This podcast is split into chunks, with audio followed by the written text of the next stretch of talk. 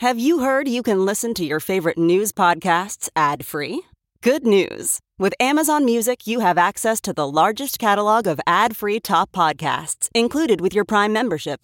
To start listening, download the Amazon Music app for free or go to amazon.com slash ad free news podcasts. That's amazon.com slash ad free news podcasts to catch up on the latest episodes without the ads. Madam President, you cannot go back and undo something that you gavelled. I believe I can. No, you cannot, Particularly- Madam particularlarly President. when it That violates- It was, it was, particularly it when was the- reported and approved and gavelled. You cannot go back and undo that. That is a done deal, signed, sealed, and delivered. When the item that is brought forward, the chairman recognizes that there was brought forth an error, when it has not been properly noticed and it violates the Open Meetings Act, we absolutely. Uh, If you, Mr. Alderman Beale, please let me just finish and I'll let you respond. The chairman uh, indicated that she inadvertently went through an agenda that was not the correct agenda, that was not properly noticed, and as a consequence would violate the Open Meetings Act. She has come back and corrected the record, as I understand it, and asked that the first reading be stricken. That is entirely appropriate. It- it- The item was not in in the jurisdiction of the committee. That's no different than voting on something and say, oh, I didn't mean to vote on that, and go back and change your vote after the gavel is gavelled. If it's, Our rules state that once something is gavelled and approved, it is signed, sealed, and delivered, regardless if it was a mistake or not. so, so Alderman Beale, show me which rule says that, because that's not, that's not correct. All right, someone get a referee out here. We need a ref. That's uh, Alderman Anthony Beale, Ninth Ward, dueling with Mayor Lori Lightfoot. Uh, that's from yesterday's show. Excellent uh, job done by the uh, legendary Dave Glowacz uh, picking up that clip. Great debate. Is it signed, sealed, and delivered, or is it another Stevie Wonder song? Today's show is brought to you by SEIU Healthcare, Illinois, Indiana, the Chicago Federation of Labor, the Chicago Teachers Union. That's not correct. Oh, yes, it is correct, Madam Mayor. Chicago Teachers Union.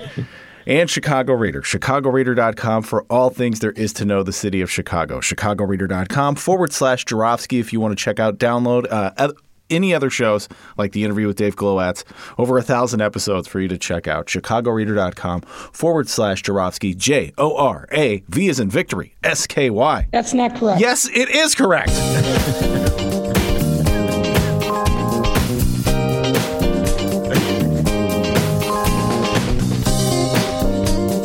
It is Wednesday, January 5th, and this is the Ben Joravsky Show.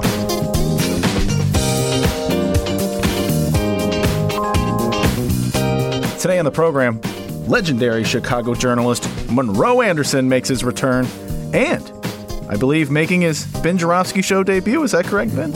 That is correct. LeAlan Jones. And now your host, making his Ben Joravsky Show debut, I think, correct? Negatory. Chicago Reader columnist Ben Joravsky. Hello, everybody. Ben Joravsky here. We're calling this COVID Classroom Wednesday, and here's why. Yesterday, as we were discussing the city council maneuvers uh, with the great Dave Glowacz, uh, the city, uh, there was great strife and turmoil in the city of Chicago between the Chicago Teachers Union and Mayor Lori Lightfoot. It'll never end. Uh, Monroe Anderson just joined us, ladies and gentlemen. Monroe Anderson just joined us. I love it when my guests show up early. And uh, folks, you know, you know, you know, I'm going to be on the teachers union side. People are going to go, "Oh, Ben, you're just on the teachers union side because they sponsor your show." There's people out there, those cynics out there. Oh, Ben, I think Monroe Anderson may think that. But where Monroe Anderson is wrong in that point is the reason the teachers union finally got around and took you long enough, guys, to sponsoring my shows. I was before I was for the teachers union before many of these people in the teachers union were even teachers. So I'm just going to say that right now. My mother, may she rest in peace, proud member of the Chicago Teachers Union. But this is ridiculous. I'm going to get Monroe, Monroe Anderson's thoughts on this one after I give mine. He may be he's a little more conservative than I, I am when it comes to local issues. This is absolutely absurd. The city of Chicago right now has implemented all these rules about when you go into a bar or when you go to the United Center to watch my beloved Bulls. You got to show uh, a card that says you were vaccinated to get in there or that you passed a, a COVID test, that your la- latest test within 48 hours is negative. No such requirement is for a Chicago public school. None. So we're having this huge spike. We got Governor Pritzker, Governor Pritzker announcing put off elective surgeries. Put off elective surgeries until later because the ICU units are filled up with COVID patients. Unvaccinated people, by and large, thank you very much, who got COVID and now are really sick. And now we're learning that this new strain, you get it uh, even if you are vaccinated, even if you have the booster. So it's got people like Monroe Anderson afraid to leave his home. People like me, I'm, I'm like half in and half out. And when it comes, yeah, when it comes to the public schools, the city's attitude is like, just shut up and get in that classroom. Don't worry about it. They like they talk about they've been negotiating with teachers for months about the what? Why does the Chicago? What is it about Chicago that our city leaders have to reduce everything to like this really painful negotiation where they lock people in a room and there's like no consensus. It's like, well, we'll get back to you. And then they say one thing one day and something else another day. And meanwhile, a month goes by. They can't deliver. They say, "Oh, we're gonna we're gonna send tests to uh, all the kids in Chicago. Let them take a COVID test over winter break." Monroe, I don't know if you saw this. Here, how about this for confidence in your public schools? Uh, pictures in the Tribune on the front page of the Tribune of tests of the COVID tests that are just like piling up on the sidewalk because nobody's collecting them. And now what they said, I think there was 150,000 tests they sent out, and only 11,000 are usable. What a joke!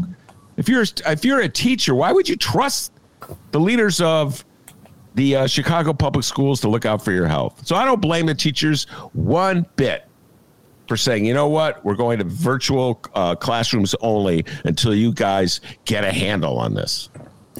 And then Lori Lightfoot's like, this is outrageous.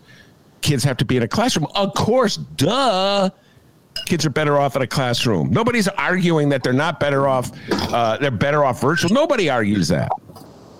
But the reality is, is that the Chicago public schools have demonstrated that they're incapable of operating with any kind of health standards that would protect the teachers. And Monroe Anderson will go. We'll talk about this a little bit because Monroe, you and I do agree on this. That whereas uh, children perhaps are less vulnerable to uh, this current strain of COVID. Teachers, as adults, certainly are not.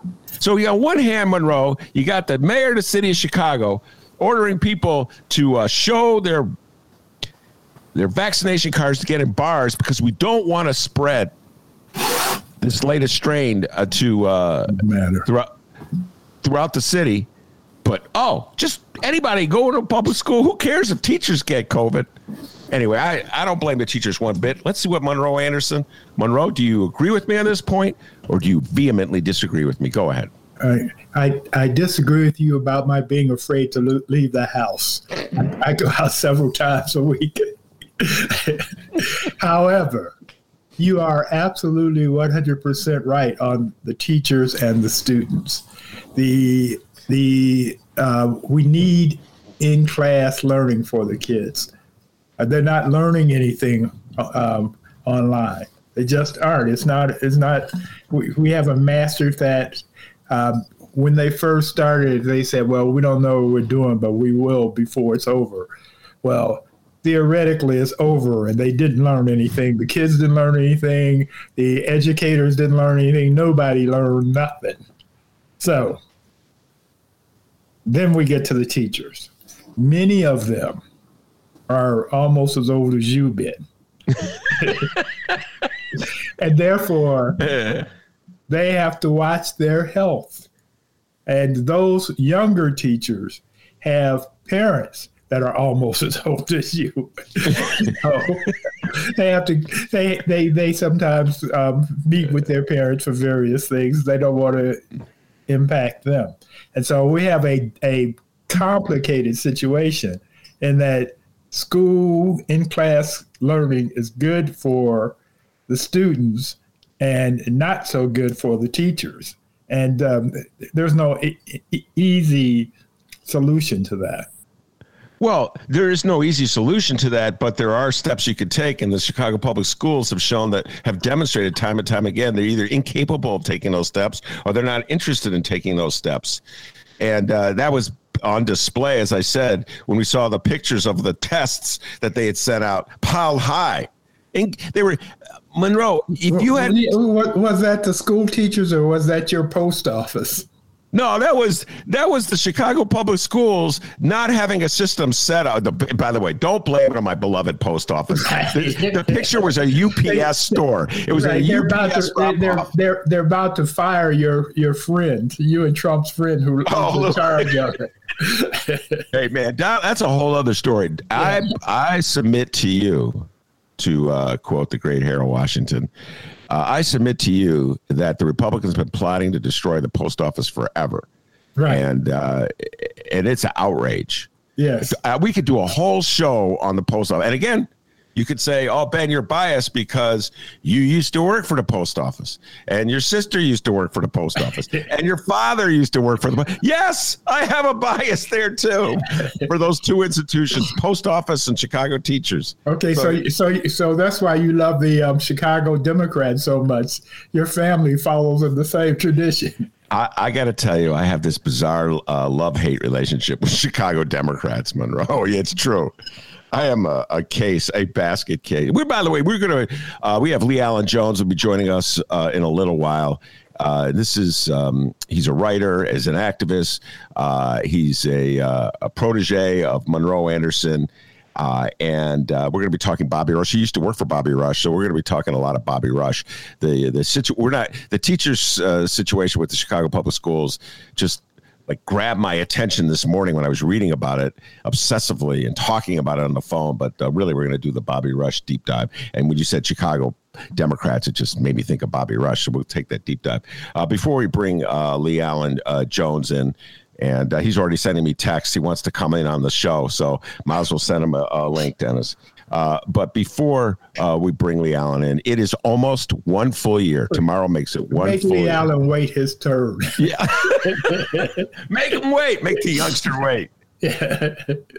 Uh, Monroe was one year ago. I was looking uh, in your eyes, uh, the dismay and shock uh, as you saw uh, Trumpsters overtaking the Capitol, uh, the insurrection in full force, as they were trying to overturn the um, American democracy. They were trying to take an election that Joe Biden won uh, and uh, turn it over to Donald Trump. It was a coup, an unsuccessful one. Here we are, a full year later. Can you believe a year has gone by?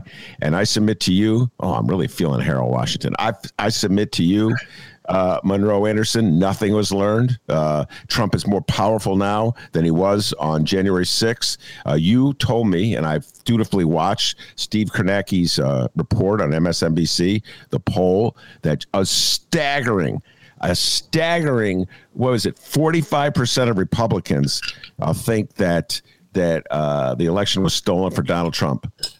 I mean, you might as well just say they believe that the sun rises uh, in the west and sinks in the east because well there's a reason for that ben that they watch fox. And fox has been giving them a steady diet of bs for the past year. I mean you uh, what fox has been telling them although their anchors and show hosts know better but they've been telling them that the election has been stolen as as trump says and so they believe that. And the only two brave Republicans to say otherwise is Cheney and um, Kaczynski. No, uh, Kinzinger.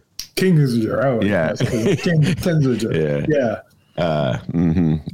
Yeah. Well, uh, it's not much better with independents. I watched the entire uh, report, and I, I, think he said 20% of independents uh, believe Monroe that the election was uh, stolen from Trump. They don't believe that Joe Biden legitimately won. That is so bizarre, which leads well, me to conclude they're not really independents. Right. Just they, closet you know, they, they, they're, they're people because they are, um, they, they don't believe that God sent Trump, or they don't believe that. Um, Robert Kennedy is coming back to run with Trump.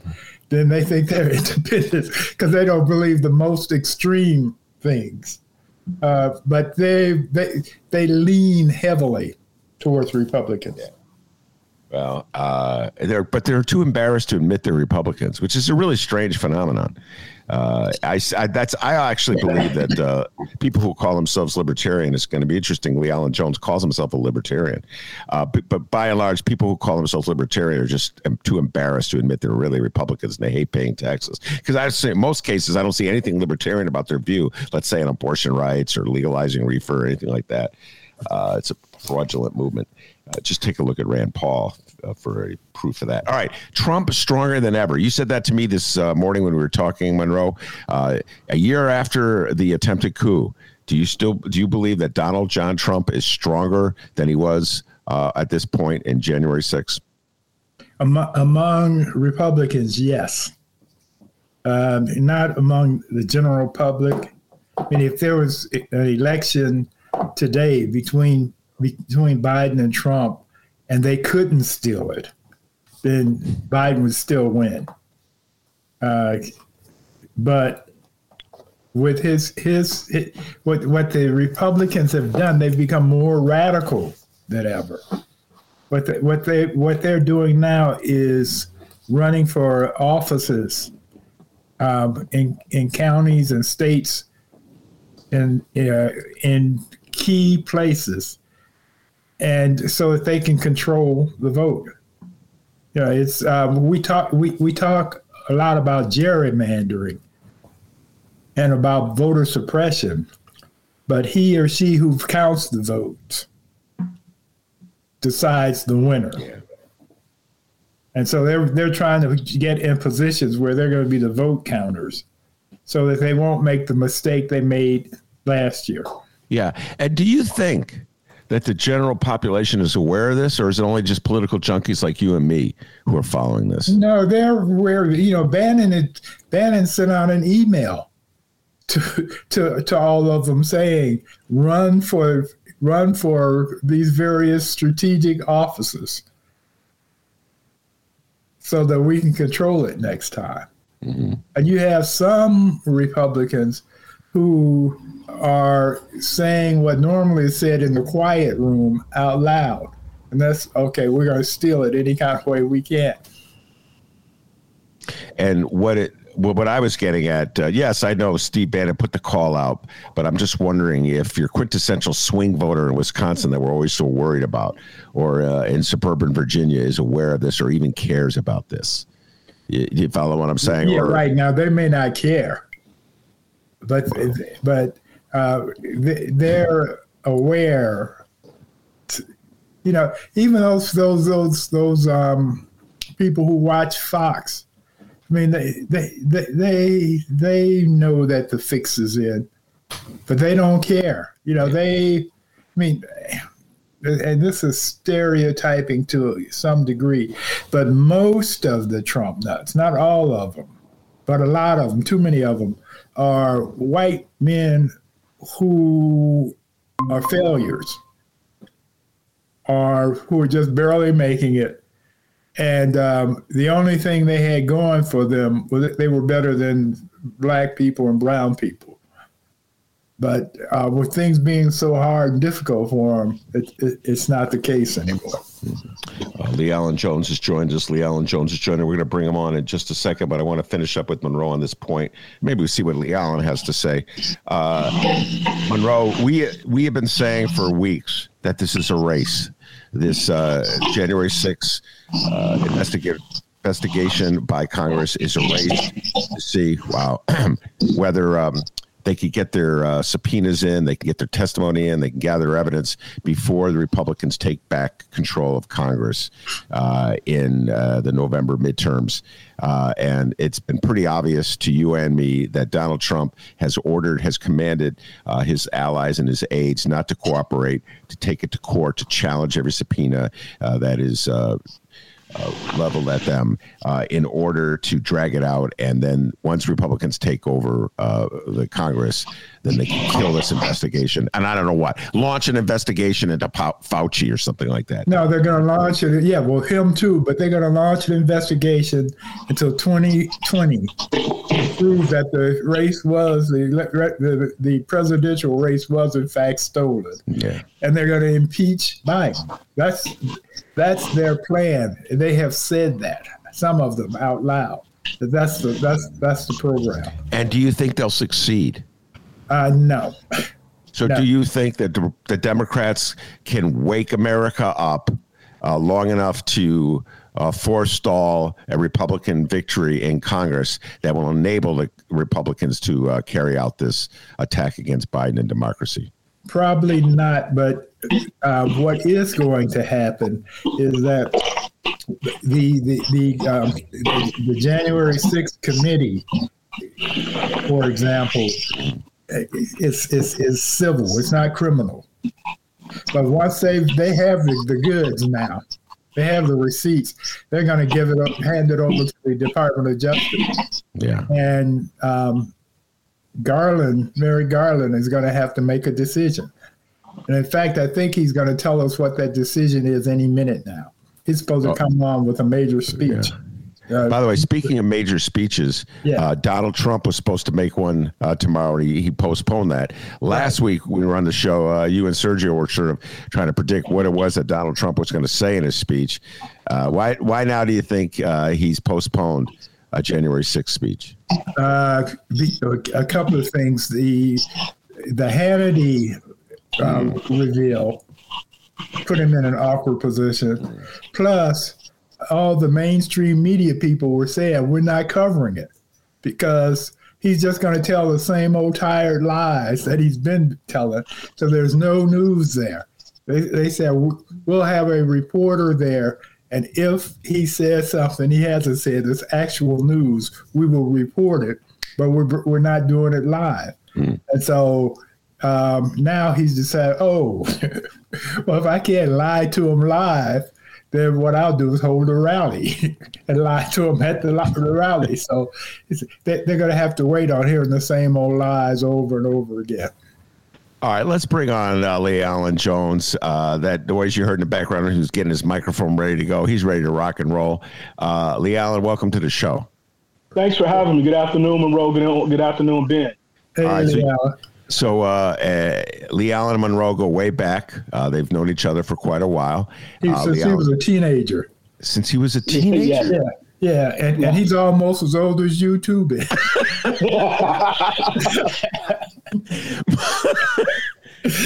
oh Lord! Monroe Anderson's got jokes today, ladies and gentlemen. Um, all right, now LeAlan Jones, uh, commentator, writer, and a political activist. At one time, he worked for Bobby uh, Rush. We'll get to Bobby Rush uh, in a little while. A Green Party candidate for Senate back in the year 2010. Could have voted for him, ladies and gentlemen. I believe he got 4% of the vote in the general election. Uh, a little bit so less some, than that, but a little bit less. Well, rounding up, okay? Yeah, uh, thanks. rounding up, okay? And um, so, LeAlan, you heard Monroe uh, Monroe is saying essentially that the Republicans are going to try to continue their efforts uh, to have a coup and declare as invalid uh, Joe Biden's victory uh, in the 2020 presidential election and declare Donald Trump the winner. And that's what this resistance to the investigation, the congressional investigation, is all about. Uh, that's what they're attempting to do by running out the clock on that investigation in the hopes that they'll win the midterms, if steal it if they have to, uh, and then turn uh, turn right around and investigate the Democrats. Do you share Monroe's sense of uh, gloom and doom uh, uh, in regards to the Republican Party? Well, you got to think of where Monroe's career began. You know, he got hit in the head down there at the Democratic Convention in the late 60s, right? So I think this will be a continuation of that assessment and I'd have to support him in that based upon his journalistic experience and integrity. So, in other words, when he got hit in the head, it set him right, is what you're saying. It set him right. He can smell out a conspiracy. Do you think they're going to get away with it? I don't. You don't. I mean, you got to think about it. They have the Supreme Court. Um, I mean, they have they have the the court. They have their justices uh, there. Uh, you know, public sentiment is really going to be there. We don't know what's going to happen uh, in the market right now. When you look at the fact of people's financial security, you got COVID. You have all of the things to kind of exacerbate a crisis now. And Monroe's political scenario kind of fits in line with the sports turf uh, you know, approach of conservative Republicans as the country uh, becomes more, uh, you know, more liberal and more democratic, and knowing that you know those institutions that cannot really sustain within that natural growth and progression of the country are going to do whatever they have to do to trying to maintain the status quo. Um, Monroe, I hadn't thought about the Supreme Court and the role they may play uh, in all this. Is before now they have have they i i was a little uh, pessimistic monroe you remember this i thought the the supremes would rule on, on trump's side when it came to election issues uh, before january 6th and they didn't second uh, his attempts his uh, i mean they were so obviously bogus. Right. Uh, but they they they they made they had a they felt compelled to main, maintain some semblance of integrity, and so they didn't join the Trump crusade. Yeah, their, their yeah no, their mission, I believe, is to kill Roe versus Wade. Yeah. And they don't want anything to get in the way of that. And so if they had backed Trump, then it would have been okay. These guys are a joke You know, it's, it's not it's nothing balanced about what they're doing, and so they're they're judiciously being um, judges on a lot of issues so that they can do what they were sent there to do. That's that's that's that's my take on it. Yeah. Uh, they will overturn. But you know what? I have to ask LeAlan this before we get to Bobby Rush. Uh, Monroe raises uh, Roe, uh, the issue Roe versus Wade, and this is uh, this is my um, I got a bone to pick with uh, libertarians, uh, LeAlan. I never see uh, any libertarian standing up for a woman's right to choose. I'm thinking I support, all, I support a woman's right to choose. Okay, one. I see one. You. I don't Rand Paul, his daddy. I didn't see any of them on the front lines uh, in the in the fight for a woman's right to choose. And you would think that would be a libertarian crusading cause. They use their rhetoric in their anti-vax uh, campaigns. They t- they just literally stole from uh, ab- abortion supporters with the rhetoric. It's like our body, our choice, that kind of thing.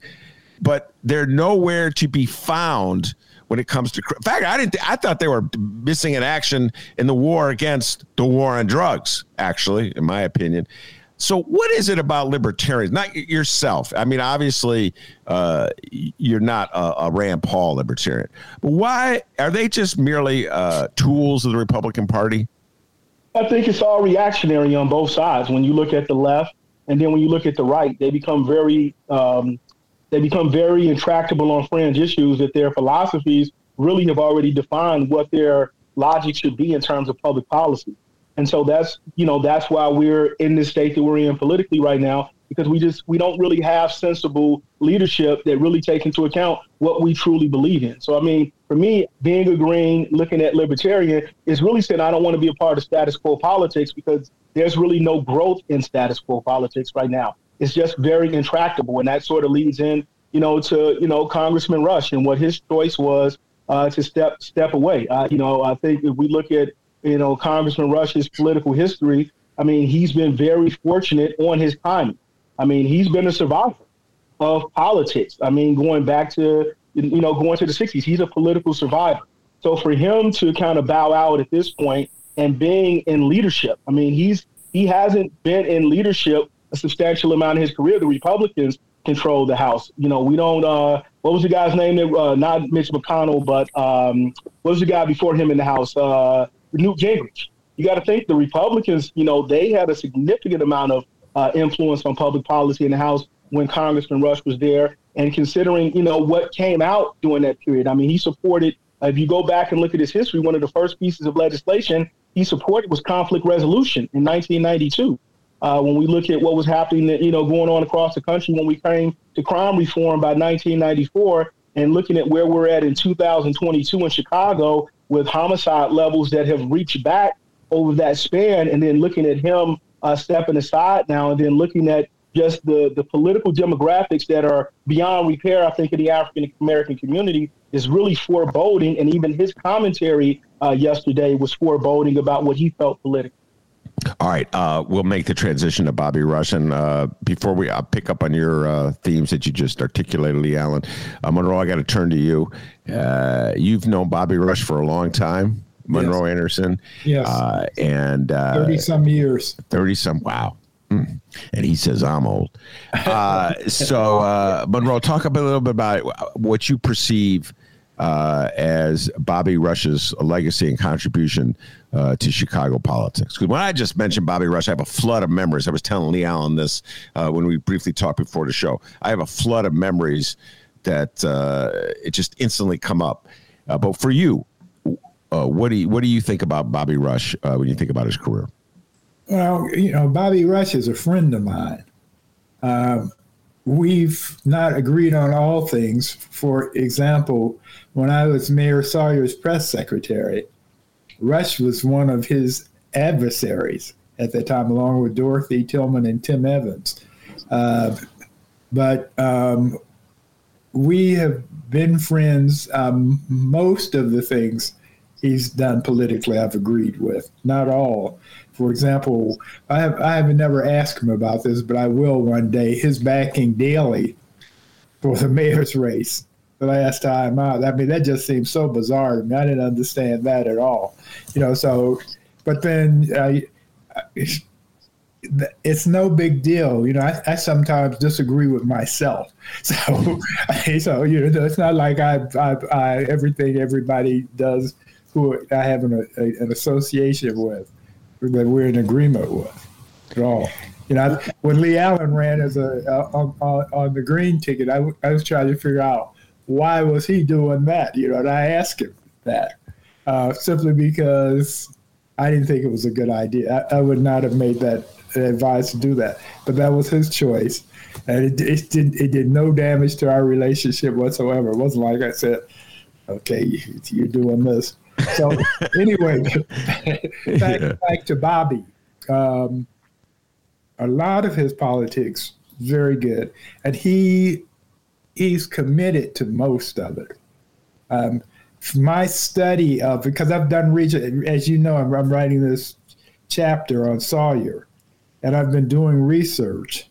And one of the things I have noticed during my research is that while Bobby and, and Tillman and Evans were all against Sawyer, um, after Sawyer lost and Daley came into office, then they saw the light.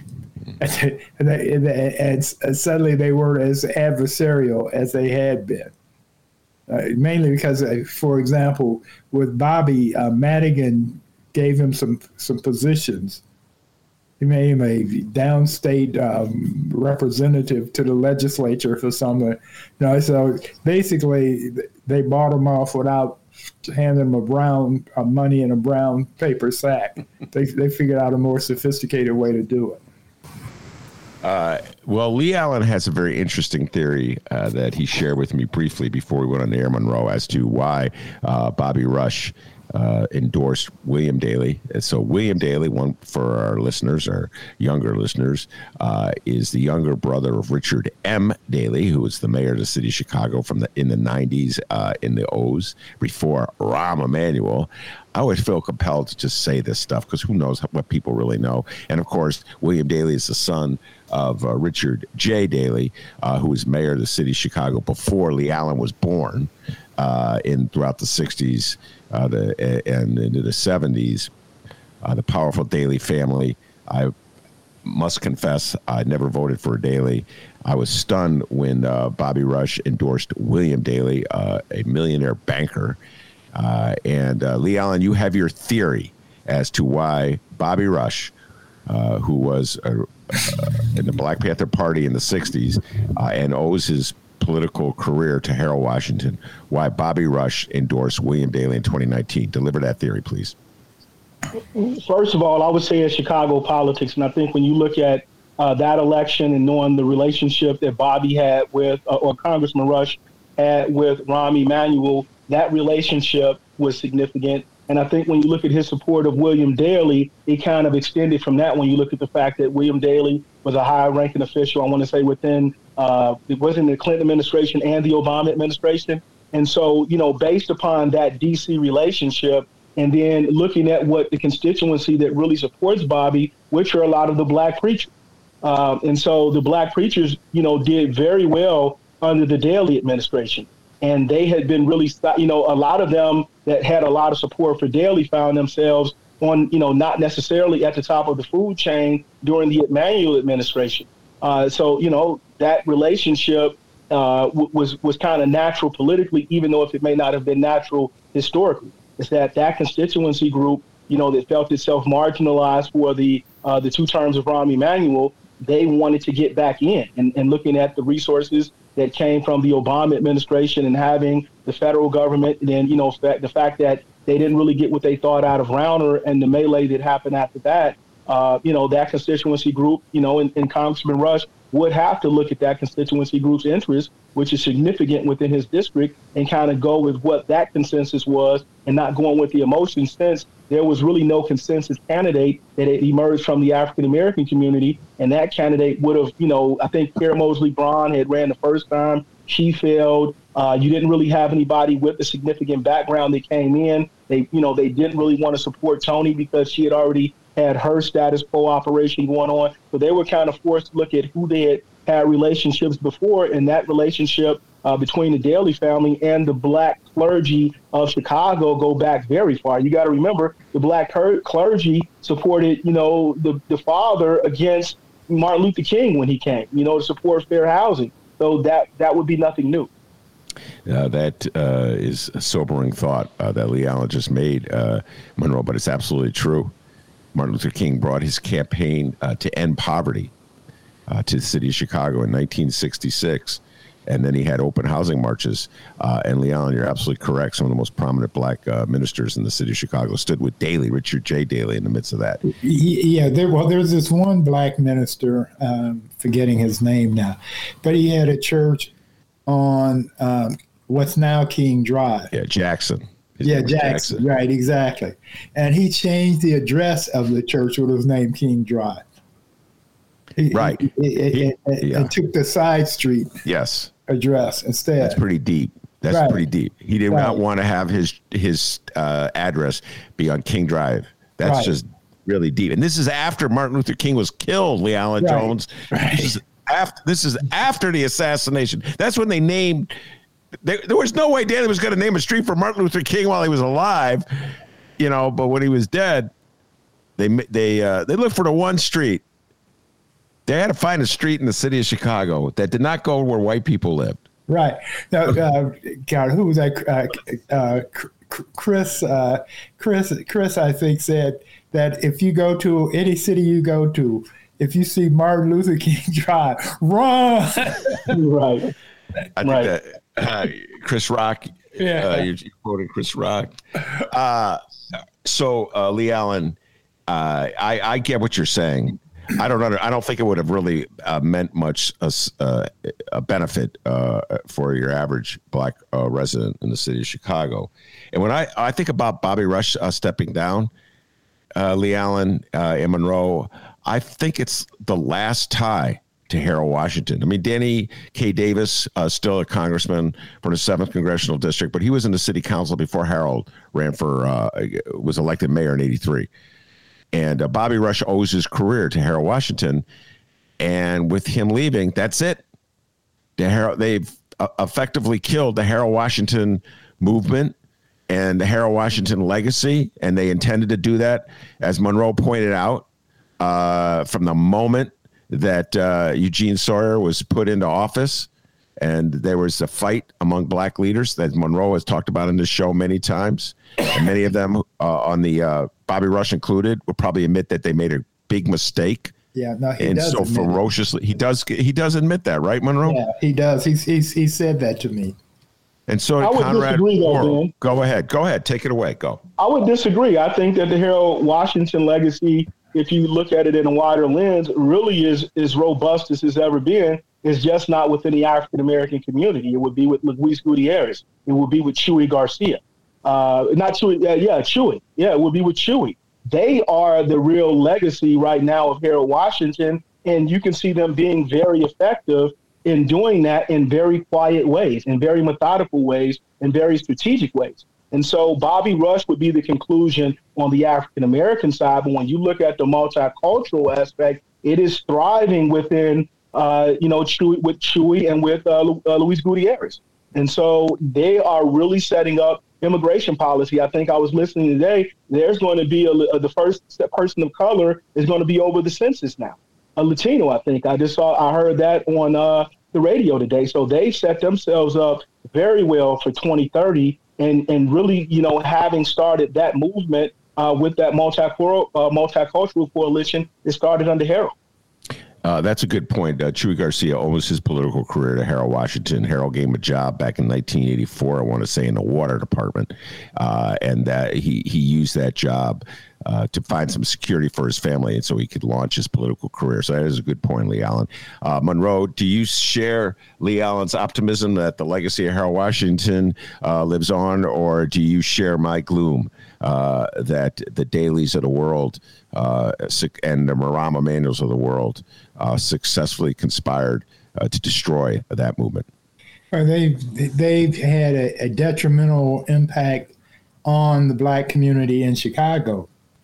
But Harold's legacy lives on throughout the United States. I mean, if you look and see how many black mayors there are now, and it was um, Harold was a huge influence on that, on, on, that, and his approach to politics, taking it out of the uh, Chicago um, machine arena and making it about community groups and and um, and power to the people, if, if you will, try, try, trying to represent all folks. And as a result of that approach, you you've had black mayors in places where there were no very few black people, like Seattle and Denver, you know, where blacks weren't close to being a, a majority. So and um, Obama. You know, we got a president out of that. So now Harold's legacy is not dead.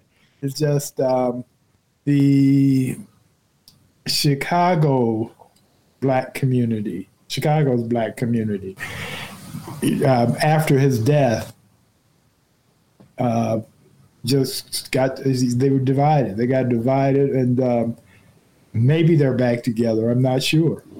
30 years they're not back together they're not back together i think that what what happened is there's really not been a lot of equity in history of black politics you know there even you know it's like even right now what's kind of startling is that the people that really were successful through black politics and the people that were able to aggregate wealth uh, from the political process i mean the guys that did real estate the, the higginbottoms the, the john rogers you know you know, were able to be within the 1% of the Chicago political spectrum, I think are really clueless. And I think every election cycle since Harold has been diluted with this false sense of strategy.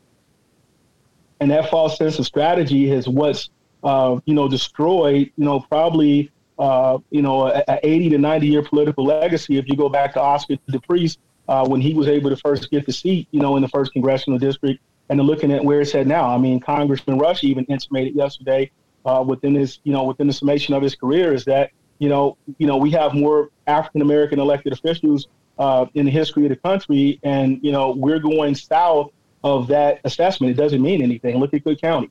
Uh, look at the state. You have, you know, trem- you have all of these people in leadership positions, but you have rampant crime. You have carjacking. You have threats to public safety. You have uh, yeah, wait, but you can't, you can't blame that, LeAlan. You can't blame that on on the politicians. Um, I, what, what I see is the problem with the crime rate uh, range we have going on now is um, the pandemic and um, a lot of the jobs that criminals could do have, have been dissipated.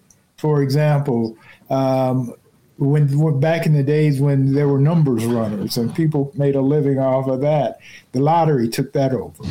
Um, now we have um, legal marijuana, and so you don't you don't have as many kids that you can't just go out on the street corners and make a living that way. So, uh, what the person to do? So you start carjacking and just. Well, can I can I can I respond? Absolutely. Respond to that?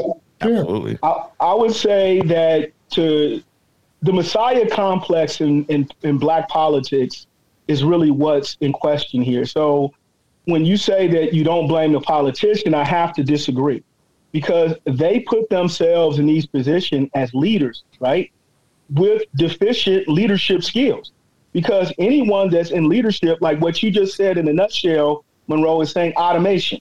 We've been talking about automation since the turn of the century yeah. in terms of before there were cars, before there were engines. We've been talking, uh, economies do this, right? Economies get efficient over time. And I think that the leadership in the African American community comes from a position of messiahism as opposed to strategy and people that understand industry and people that are looking at how industry affects society. But like for instance, you know, the biggest issue that's driving crime right now has been this splurge in social media you know, essentially based on how we're communicating right now. You know, the Chicago Public Schools is really a jobs program based upon Chicago politics.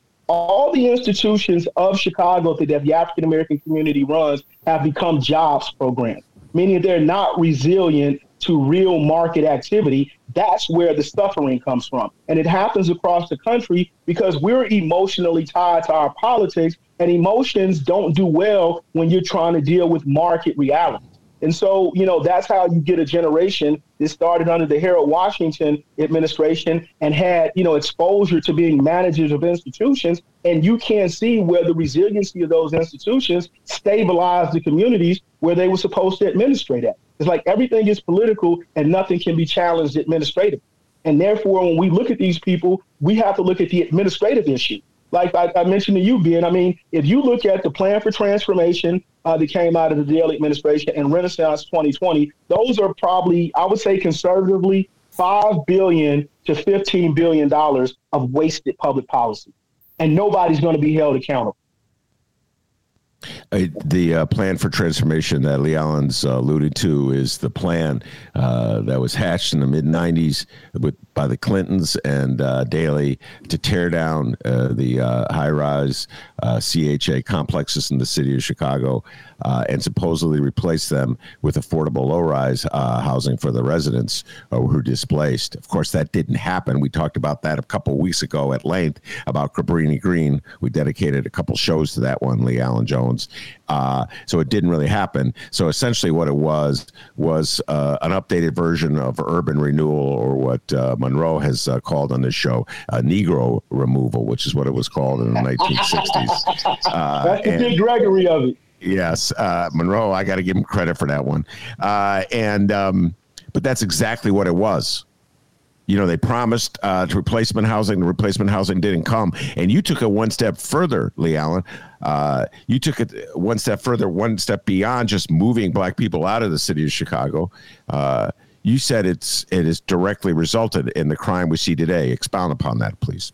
I mean, you're looking at like Monroe said, if the Harold Washington legacy has gone national and its influence, you know, based upon Chicago, then look at where the crime has gone. When you looked at the spill out of Chicago public housing, you have residents from Chicago that spilled out across the country. I think when you look at the fact of what happened in Atlanta, right? You know, Chicago people left, you know, Illinois, right, where they were being kind of, you know, marginalized politically. You go to places like Georgia and you find opportunities and, and opportunities to thrive uh, in places like Atlanta. That's what allows you to get uh, the, the, the the push from urban, you know, Atlanta Metro to get Warnock and Ossoff, you know, those Senate candidates that won. Uh, you know, that's really giving uh, what's her name, Stacey, um, what's Abrams. her name, the lady, Stacey Abrams, and giving her the push is that those people that are coming from those northern cities and coming down south, but also Chicago gang culture is down there, right? You have Chicago gang culture, you have gangster disciples now in New York City. You have gangster disciples that are in all parts of the United States and Chicago gangs. Chicago drill music culture is across the country. And this was incubated under the Obama administration. You understand what I'm saying? So when you look at the confluence of the issues that are going on nationally, a lot of that has started in Chicago. I mean, we forget the Democratic National Party had their con- their national party here in '96.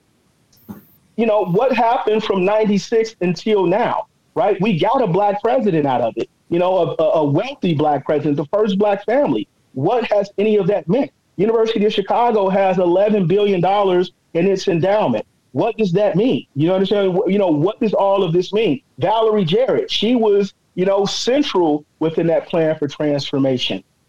Where's the accountability?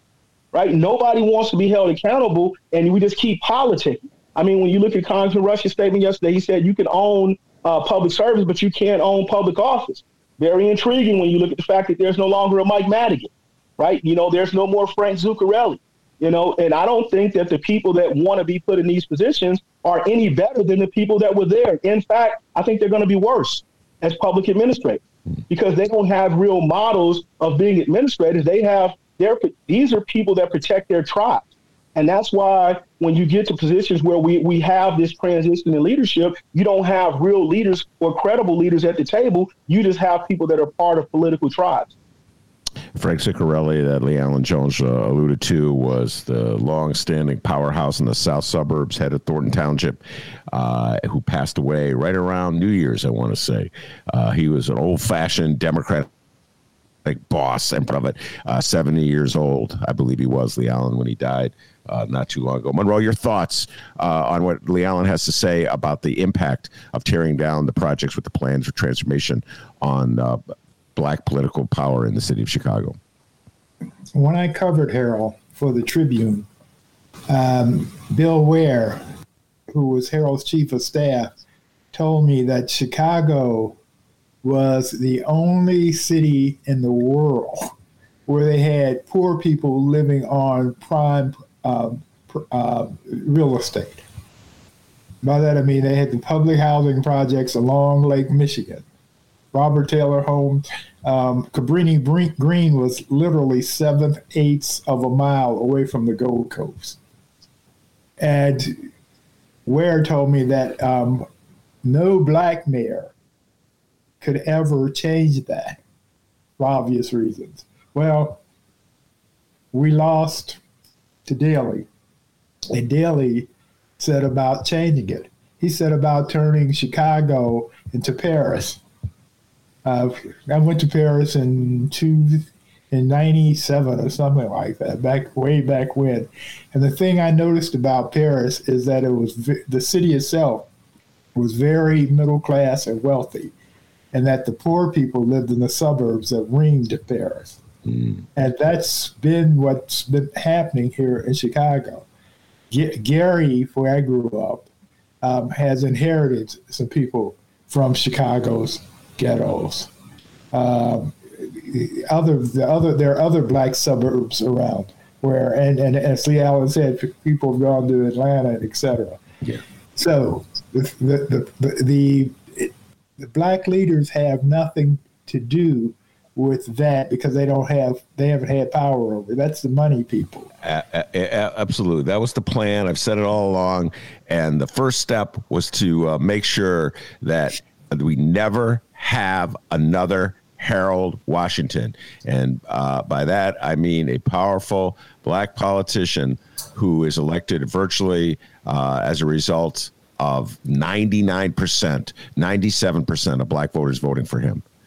And that was what uh, the Daley years was all about chipping away at black political power uh, to effectively promote the programs that you're talking about. We don't talk about that in the city of Chicago, LeAlan Jones. Uh, it's always swept under the rug. I remember Chris Kel- uh, Kennedy ran for uh, governor a couple years ago, went off the reservation. I don't know who put this idea in his head, but he said that there was a plan that Rahm Emanuel's planning department had a plan uh, to remove black people from the city of Chicago. And oh my goodness, you'd have thought the man said that what? That uh, the uh, Lake Michigan is actually an ocean. You know what I'm saying? That he said something so preposterous and outrageous you couldn't believe it. Everybody criticized him in mainstream Chicago media and uh, all that. Oh, how dare you say that? That's an outrage. They're all in cahoots. Yeah, all but, like, but, listen, but to, to, to, to retort, didn't wasn't Congressman Rush? So didn't he support Chris Kennedy? yeah, support- maybe it may Yeah, have been Congressman Rush who put that notion in And, his and I, head. and I, and I want to believe that I want to believe that Amara Enyia at that point was advising him as well. So I think that would have come from that discussion. Uh, Yeah. But I don't, I don't, I don't give. I got to realize, you know, I'm a libertarian and I'm a capital, right? I don't really, I don't want to give the black politician a pat. I think it's it's absurd to think that you don't bring that squarely to the African American politician because when you look at it, they are the principal leadership structure. They are the hierarchy of politics. It's like being a parent. You can't say that the parent was a good parent if their kids were starving. I mean, if, if DCFS evaluated parents that administrated like you're giving the politicians the password, that would be abuse and neglect. And they have been derelict in their responsibility. They, I mean, I don't want to make it personal, but their output and the sources of that lack of output is is is up for debate. It's up for debate. They have they they they they invested in nothing and they got nothing. And and so and and that's what it is. I don't. I mean the the power structure is what the power structure is. We've known that since Reconstruction. We've known that. That's what created the Oscar de Priestes.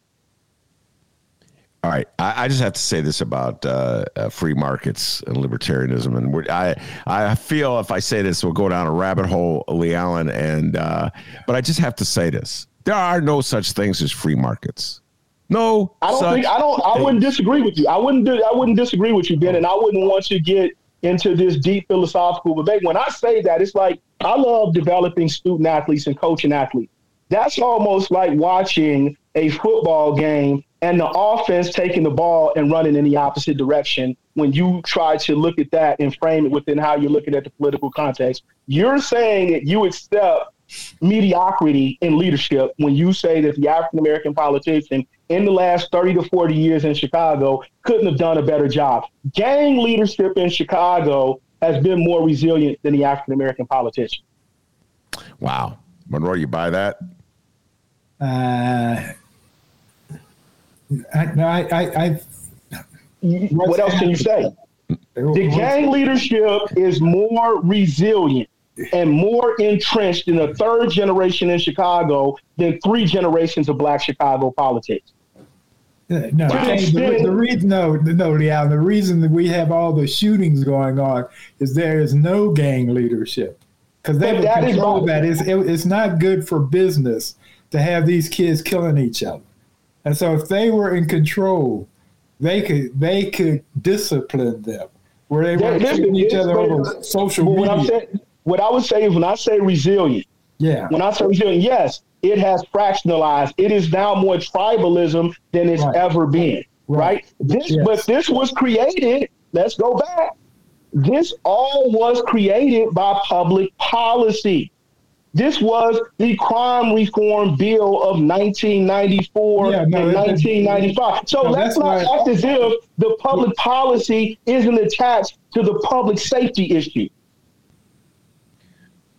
Monroe, yeah, you got no, to no, respond. that's, you know, that, that was an unintended consequence. But for sure. But who was at the did. table? If it was an unintended consequence, you couldn't go and manage the pension fund. Yes, maybe you could if you were a Daley relative. But if you manage your portfolio, Monroe is much more managed than what you're talking about. You wouldn't have that prime real estate you have with that same logic you have in Lincoln Park. You were a visionary. You were a pioneer based on free market principles, Monroe. You did better as a manager of your real estate than just about 95% of any politician that's your contemporary right now.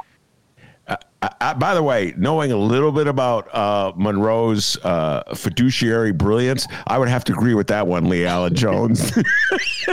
and we'll leave it at that. Uh, That's because it was like a mom and pop operation, not, not a corporate. I, but my point is, is what you're saying is you made a decentralized decision based upon your assessment. What politician can say they took a mom, Carrie Austin, political royalty in Chicago, 34th Ward, may be eliminated this political cycle. These were the people in the 34th Ward that were at the top of the political food chain in Chicago politics. The top of the political food chain is in the 34th Ward. They were the deer. They may even have been more advanced than the 8th Ward, right? They're done politically.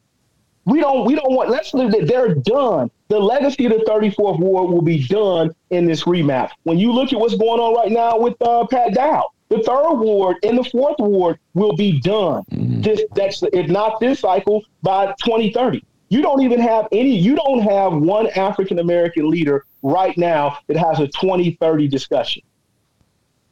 What do you mean 2030 discussion? What 20 the, the, decade? Look at what's going on in 2020. You've had almost what a quarter of a million people, black people have left Chicago, right? You don't you don't have anybody having a discussion saying what's going to happen when you look at the most uh, the most loyal voters in Chicago are the people that are most vulnerable to COVID. They may not even be here in a decade when we look at all of the challenges that exist within our society, within the local political structure.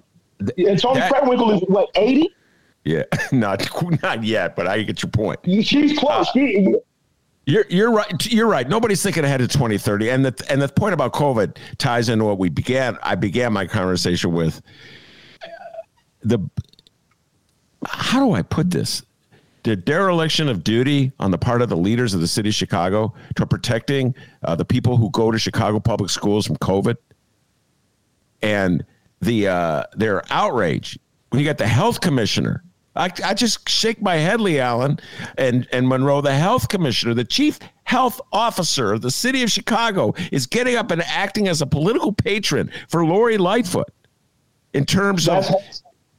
I, I mean, uh, you know, they're sending out con- unbelievably conflicting mixed messages about what we, the citizens, should be doing as a practical way to protect ourselves from the spread of COVID. And it's Orwellian, it's Orwellian leadership. Yeah, that is absolutely. It's Orwellian leadership. When you, this is this, this is the issue. If we want to really talk about this political thing, Lori Lightfoot is a, is representation of this messiah complex that we have inculcated local politics with that these non-political anomalies represent leadership. No, it's just a political anomaly. That's all that it is. Her leadership, and I wrote about this in the nation. Lori Lightfoot was resilient politically when she had an adversary like Donald Trump. When she was able to have somebody to fight against and to tweet against, she looked like a resilient leader. But now that you don't have a Trump and you have to devise a strategy and plan with vision, she's failed. And not only has she failed, she's brought leadership in that has no real world experience politically. She's like a startup company and a legacy company. And this is when you create failure. She's not an executive. She has only really hurt Chicago and really hurt it in a way where you have to look at really substantial change in leadership. You don't have the political institutions going into these next political cycles. You don't even have a Leon Finney anymore. You understand what I'm saying? And the Leon Finney, no matter what you want to say about Leon Finney, he was a great political organizer. Now, what, what was the things that were organized? But he was a political organizer. You now have an era of political opportunism at a very desperate point politically. All right. Uh, Monroe, do you want to comment on what he had to say about Lori Lightfoot? No. well, I, I, will say this. Very disappointed about uh, how Lori Lightfoot is handling uh, the the situation with the public schools with COVID to the point you're making, LeAlan. Very disappointed. Oh, yeah, no, that's that. not a good job. Well, again, though, but as I pointed out earlier in this this session, uh, it's a complicated problem in that the kids need to be at school. I, I, nobody, I, nobody is saying close the schools. Yeah. What I'm saying is, as mayor of the city of Chicago, I don't care about what they're doing in Atlanta, L.A., New York, etc. You're the mayor of the city of Chicago. It's this the singular office in the city that traditionally we've looked up to as the person who runs Chicago. You should guarantee that it's as safe as it possibly can be. At the very least, you should make it as safe as the United Center. You should have the same protocols in place that they have to protect people who go to Bulls and Blackhawk games. There should be like rigid mask wearing requirements and good masks that everybody has and a plentiful supply of them at the door. So if a kid doesn't bring his mask, LeAlan Jones, you know as well as I do, some kids will just forget to bring their masks. Any kid could forget to put it in his backpack at the door, a, a fresh mask for the kid to wear.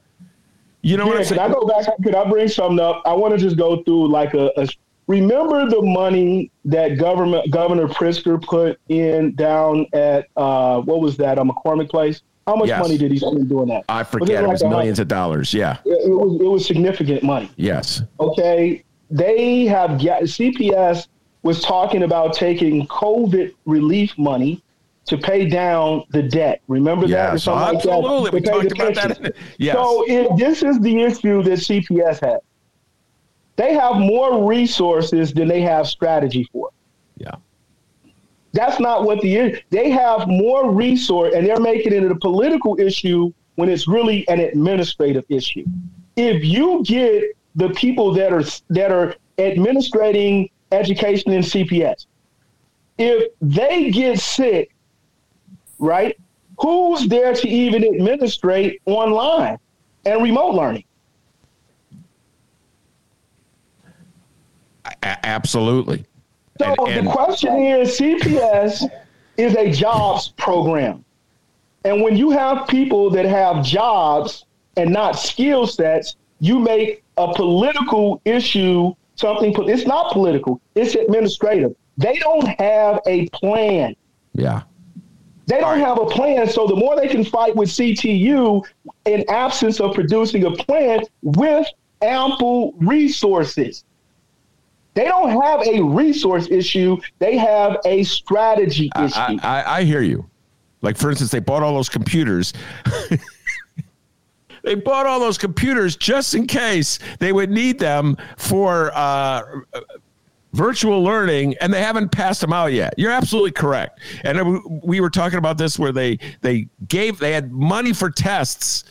They passed out, they got the test to the kids. The parents dutifully had their kids tested, and then they had no system to like measure the tests and uh, see who had a negative test and who had a positive test. So in the end, it was a waste. You're absolutely correct. I can't. And by the way, this breaking news: uh, the Grammy Awards were postponed for the second year in a row because of the pandemic. A new date is expected soon. And I'm saying that it's just so fu- funny. All around us, we see evidence that we're in a serious crisis at the moment. It could pass. Monroe and I have been talking about COVID for two years now, LeAlan. So I know there's peaks and valleys, but this is where we are right now. And yet you got the health CPS has, commissioner. no, CPS has no strategy, Yeah. and they have hundreds of millions of dollars. And that goes to what we said about the failure of leadership. You can't have a billion dollars to deal with an issue and have no strategy, no plan. Pat Dowell, who's on the budget committee for the city council, she's announcing she wants to run for the congressional seat when there should be an audit right now of the money that CPS has spent on a program that we're still dealing with. I mean, these are not. This is this is almost like as bad as the as the as the the money we spent in Afghanistan over the last twenty years. The loss and waste and fraud and abuse with these big government programs, and here we have a crisis commingled with it. A, right, a real world crisis, and you have all the resources and no administrative resilience within the city of Chicago's African American leadership. All right, you mentioned Pat Dowell. She, of course, is the alderwoman of the, the uh, third ward and has been so, I want to say, since 2007 when she defeated Dorothy Tillman. And uh, she was running for Secretary of State to replace Jesse White, uh, who is uh, stepping down. Uh, she dropped out of that uh, Secretary of State race uh, to announce uh, today before we came on the air uh, that she would be running for uh, Bobby Rush's seat, uh, and the Sun Times has, has heralded her as the front runner. Because she already has a campaign in place that she, for her Secretary of State campaign, she'll transform to transfer over to a congressional campaign. So it's already heating up. I'm going to ask each of you who do you think would be uh, are they going to be the front runners or who would you like to see uh, in this race? And I'm going to start with LeAlan because he blew my mind with a suggestion that I hadn't thought of. Uh, a frequent guest on the Ben Joravsky show. Uh, he suggested that a she, it's a she, uh, run for Congress. So LeAlan, uh, share with the listeners your suggestion. Who do you think would be a, an interesting, to put it mildly, candidate to replace Bobby Rush in the first congressional district? It will be Stacy Davis Gates uh, from the Vice President of Chicago Teachers Union. I think she's demonstrated uh, the political chops to go to the next level. And I would love to see her in Congress to be someone uh, to work side by side with Speaker Pelosi. I could see her being someone that could be a more articulate version of what you see within the squad with uh, Representative Ohan, uh, Ilhan Omar, with uh, uh, uh, Representative Presley, um, uh, and, uh, Representative uh, AOC. Uh, I think she would be someone I would like to see working with, you know, uh, Tulsi Gabbard. Uh, she's, you know, she, I, I believe she's a political wolf eater. And, you know, with her political chops, she comes from the Karen Lewis tree of politics in Chicago. And if we recall, the late Karen Lewis, she was very vocal in going at the political establishment of Rahm and Daley. And I, and I, and I don't think we look at the politics of Karen Lewis and really look at her legacy serious enough to know what she represented had we really been behind her and supported her when she began to go at the status quo politics of Chicago. And so for that reason, I think Stacy Davis Gates uh, is beyond prepared to go to Washington, D.C. and advocate on behalf of the first congressional district. Uh, but yeah, just a quick correction. Tulsi Gabbard has retired from Congress. She's no longer okay. in Congress. Yeah, uh, yeah. Uh, but uh, Stacy Davis Gates, I'm a big fan of her. Everybody knows that. Uh, she's one of the most strategic uh, thinkers, political thinkers I know in the city of Chicago, and um, she's very passionate. and she learned a lot from Karen Lewis, the great Karen Lewis uh, one of my heroes, right up there with Harold. So you you kind of caught me off guard with that one, LeAlan. I people have been telling me, oh, Stacy Davis Gates, SDG, your girl, they always call her, she's going to run for mayor. You watch, she's going to run for mayor. And I always thought of her running for mayor, uh, but a congressional candidate. That Harold, don't everybody forget Harold Washington before he was mayor of the city of Chicago was the congressman of the first congressional district, uh, and he gave up that seat uh, to uh, to run for mayor. So you caught me off guard with that. I and, and re- he gave it up reluctantly. He said that yes, was the greatest job he ever had. he said they treated him like a king, and he didn't have to do much. no, but he loved that job, Monroe. Yeah, I mean, he he, uh, he loved that job, and uh, and he was great for Congress because I could go on. And Harold was a very thoughtful man. He read a lot. You know what I'm saying? And uh, yeah. He, he liked his his quiet moments alone from the fray, away from the fray, and uh, yeah, so he did give it away reluctantly after Lou Palmer. Everybody signed up to fifty thousand voters.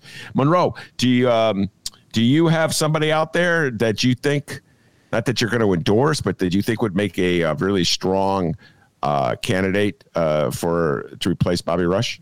No, I don't. You know, I haven't been cl- following it closely enough. Bobby uh, stepping down caught me off guard. So no, I, I, I don't have anything.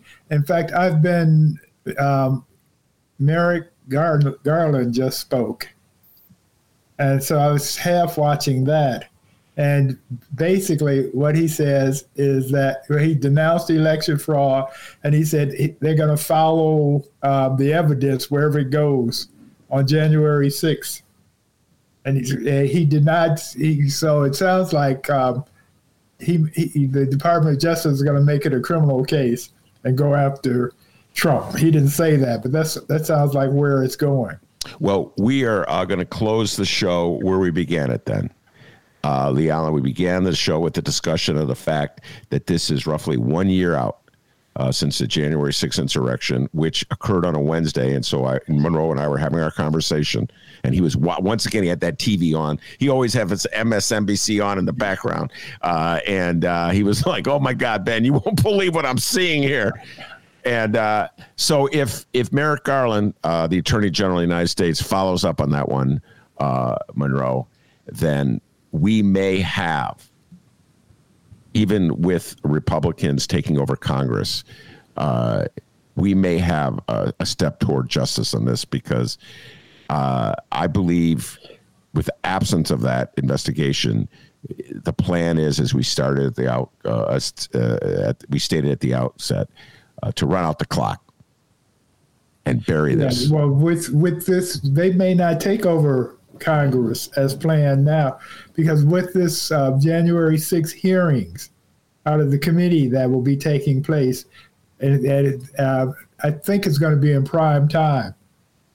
I think they're going to get it in prime time. It's it's going to be explosive.